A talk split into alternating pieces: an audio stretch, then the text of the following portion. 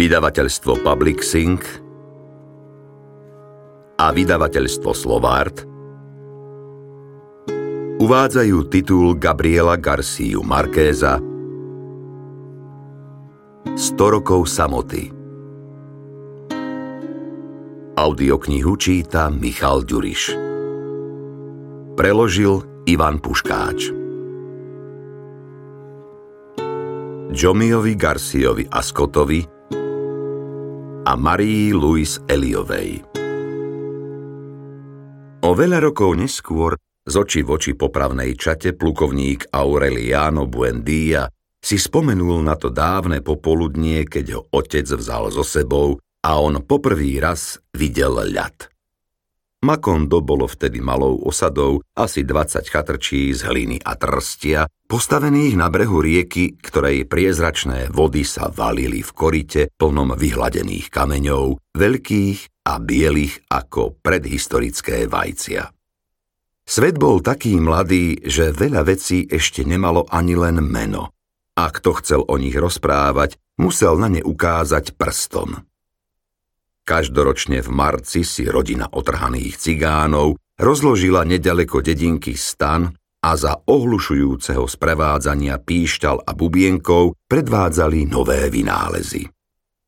Najprv priniesli magnet – Urastený cigán s bujnou bradou a vrabčími rukami, ktorý sa predstavil ako Melkiades, ukazoval dedinčanom úžasný objav, o ktorom sám vyhlasoval, že je to 8 div učených alchymistov z Macedónska. Z domu do domu vliekol dva kovové prúty a všetci žasli, že hrnce, kotlíky, kliešte a koše na žeravé uhlie padajú z políc, že drevo škrípe, keď sa z neho zúfalo chcú dostať von klince a skrutky. Dokonca sa našli už dávno stratené veci na miestach, kde sa najväčšmi hľadali a všetko sa ťahá v divom zmetku za Melkiadesovými čarovnými prútmi. Veci majú svoj vlastný život, vyhlasoval cigán s drsným prízvukom. Len v nich treba prebudiť dušu. Jose Arcadio Buendia, ktorého bujná predstavivosť zachádzala vždy ďalej ako dômysel prírody, dokonca ďalej ako zázraky a čary, usúdil, že tento užitočný vynález možno použiť na dolovanie zlata zo zeme. Jades bol statočný človek a upozornil ho. To nepôjde. Jose Arcadio Buendia však v tých časoch neveril v statočnosť cigánov a vymenil si s ním obidva zmagnetizované prúty za somára a stádo kôz.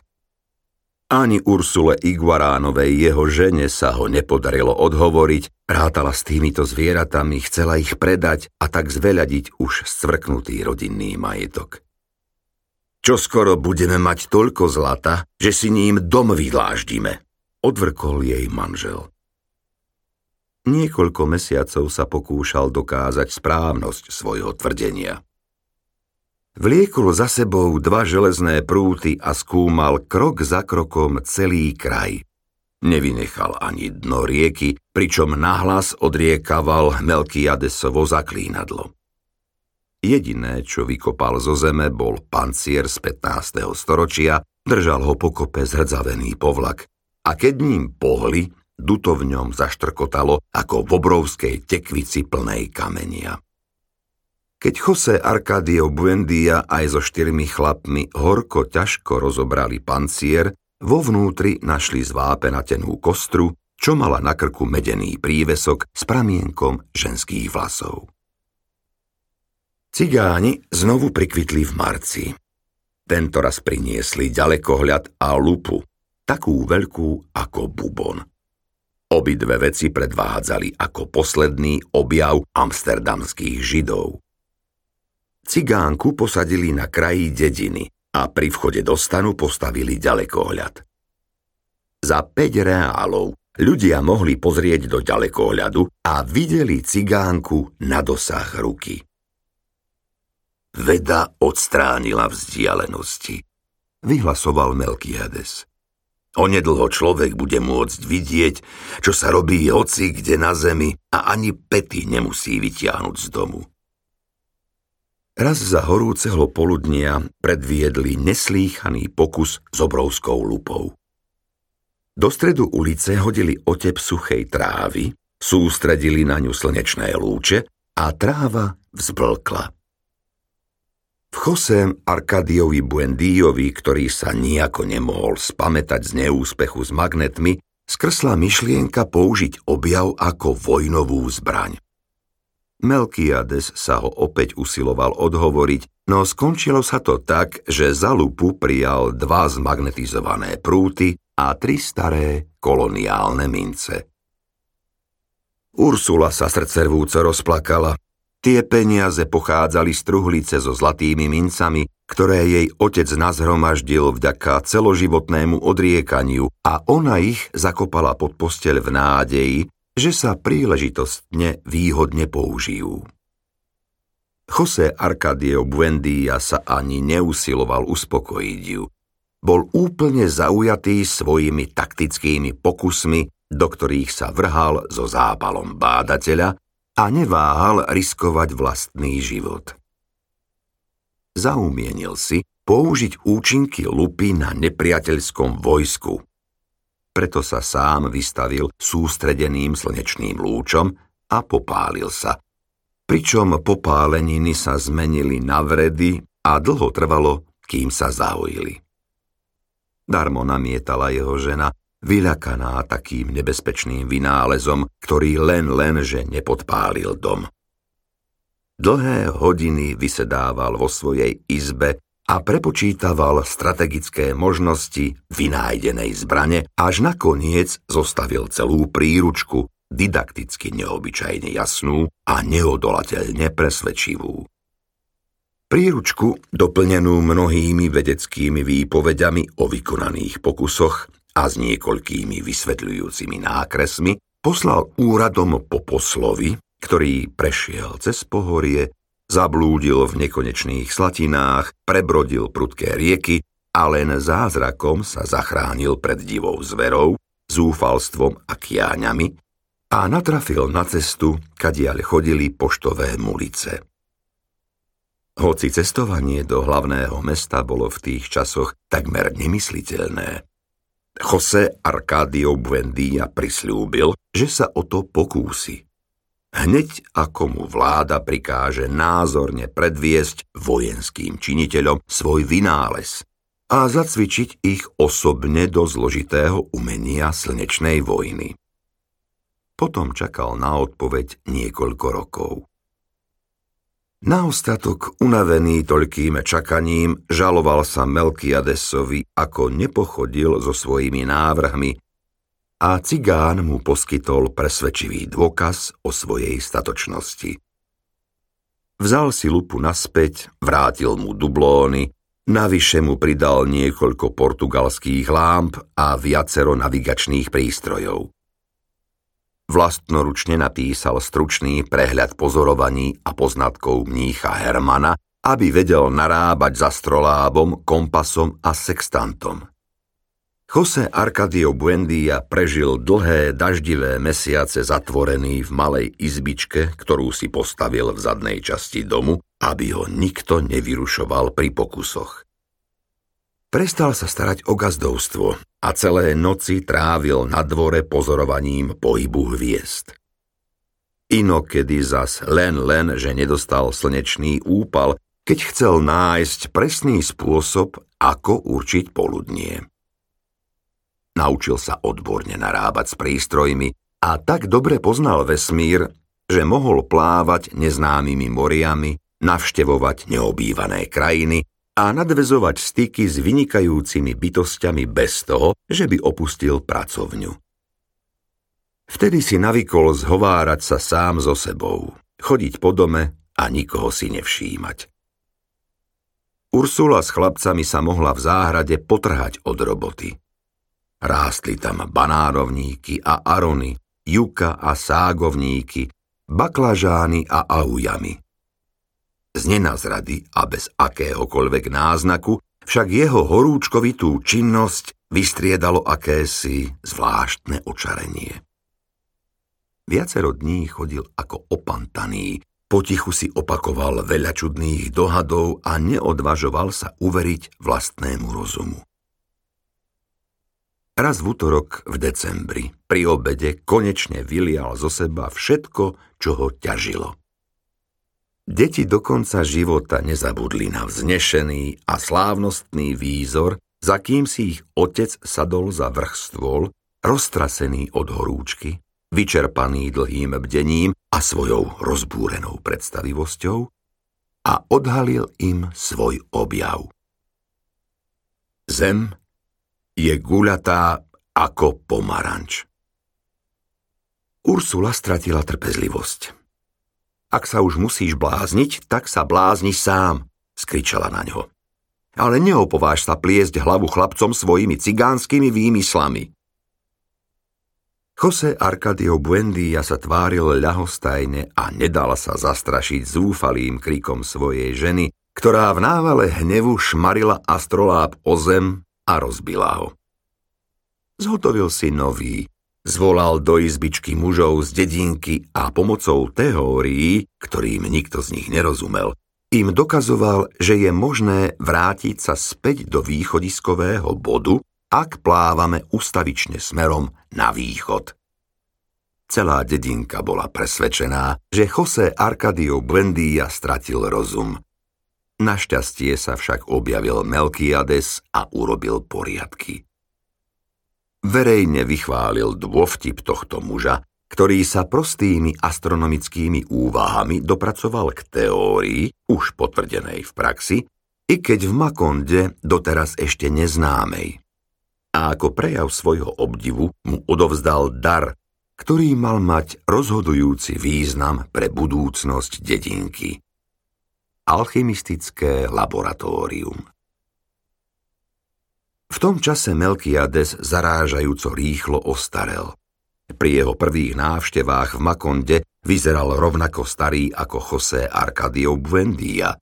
Ten si však udržiaval svoju neobyčajnú silu, s ktorou vedel chytiť koňa za uši a zvaliť ho na zem, zatiaľ čo cigána ničila akási nevyliečiteľná choroba.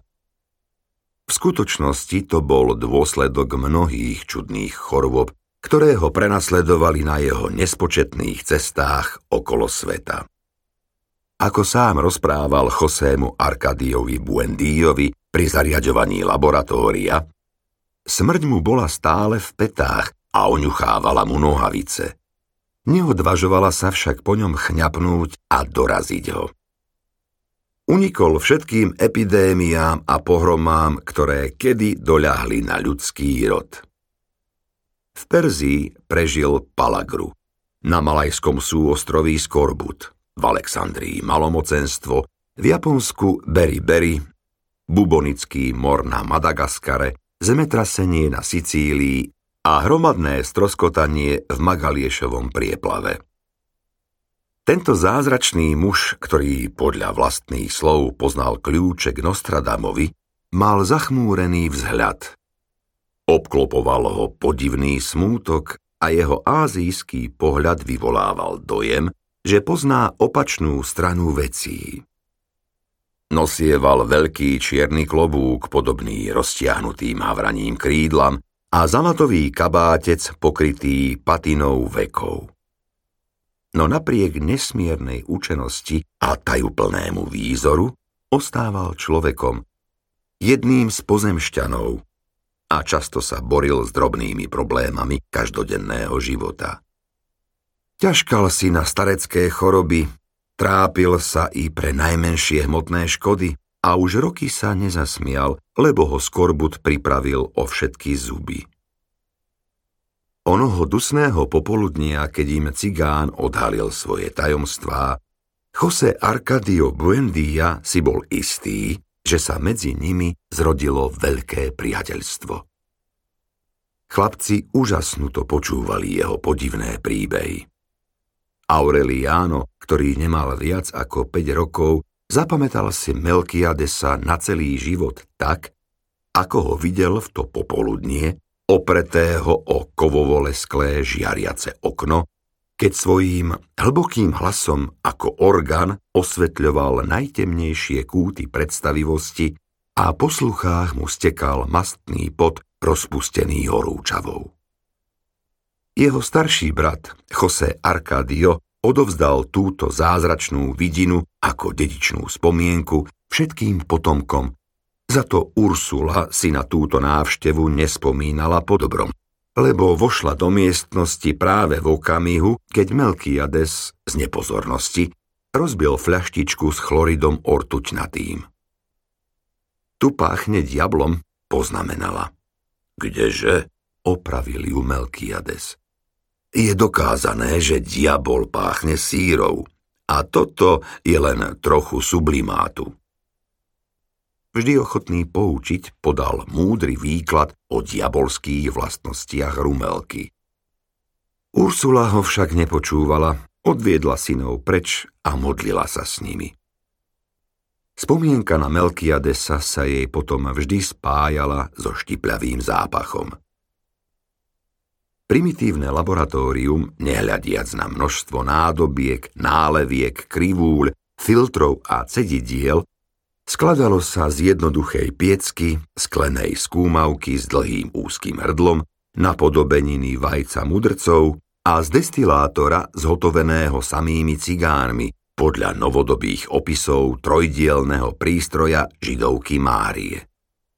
Na dôvažok Melkiades pridal k nemu vzorky siedmých kovov, zodpovedajúcich siedmým planétam – Mojžišove a Zosimove návody, ako zdvojnásobovať zlato a kopu poznámok aj nákresov o postupoch veľkého majstrovstva, ktoré umožňovali tým, čo si ich vedeli správne vyložiť, pokúsiť sa o vynájdenie kameňa mudrcov.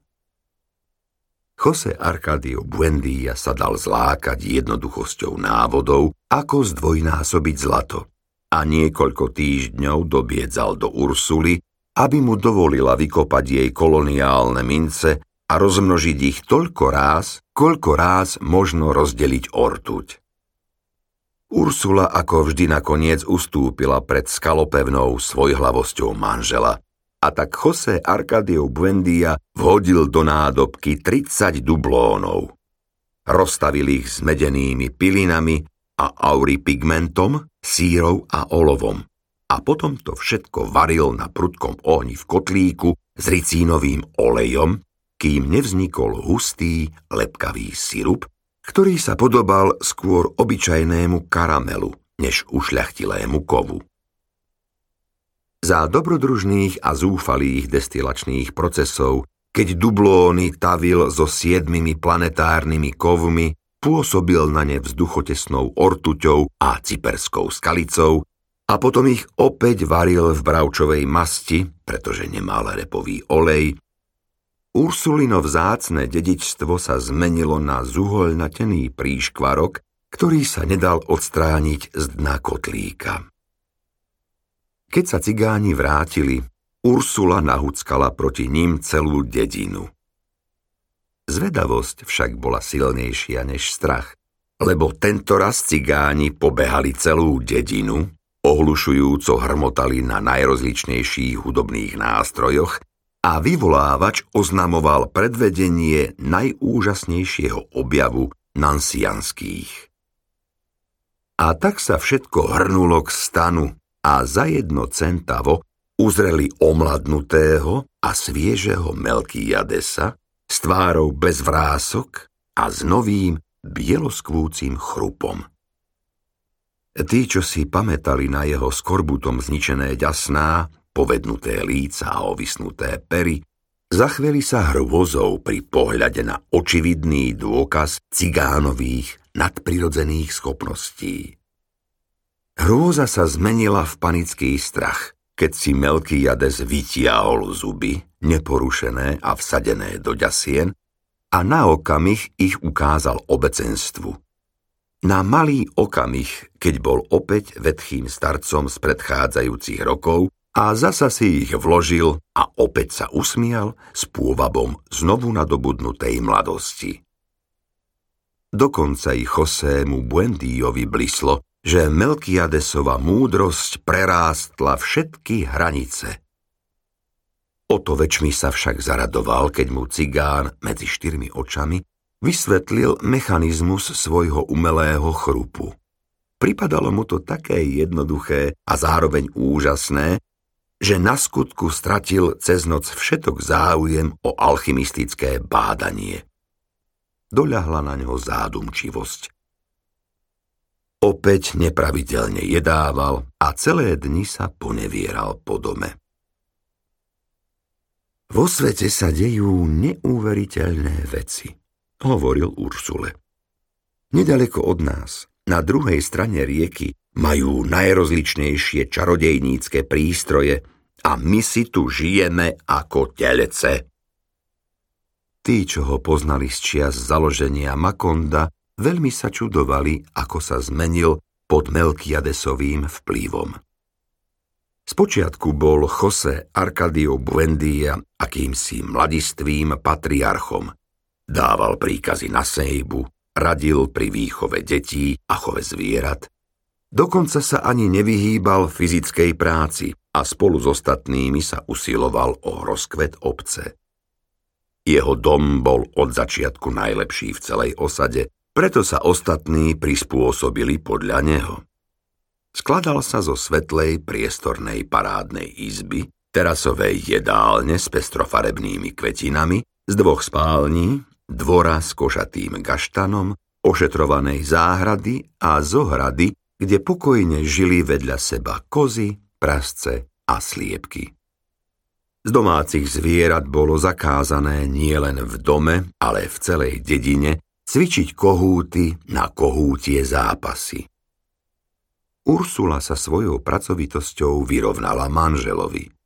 Zdalo sa, že táto čiperná, drobná, prísna žena železných nervov, ktorú nikto za celý život nepočul spievať, je od rána do neskorého večera všade prítomná. Ustavične sprevádzaná jemným šuchotom lemovaných sukní.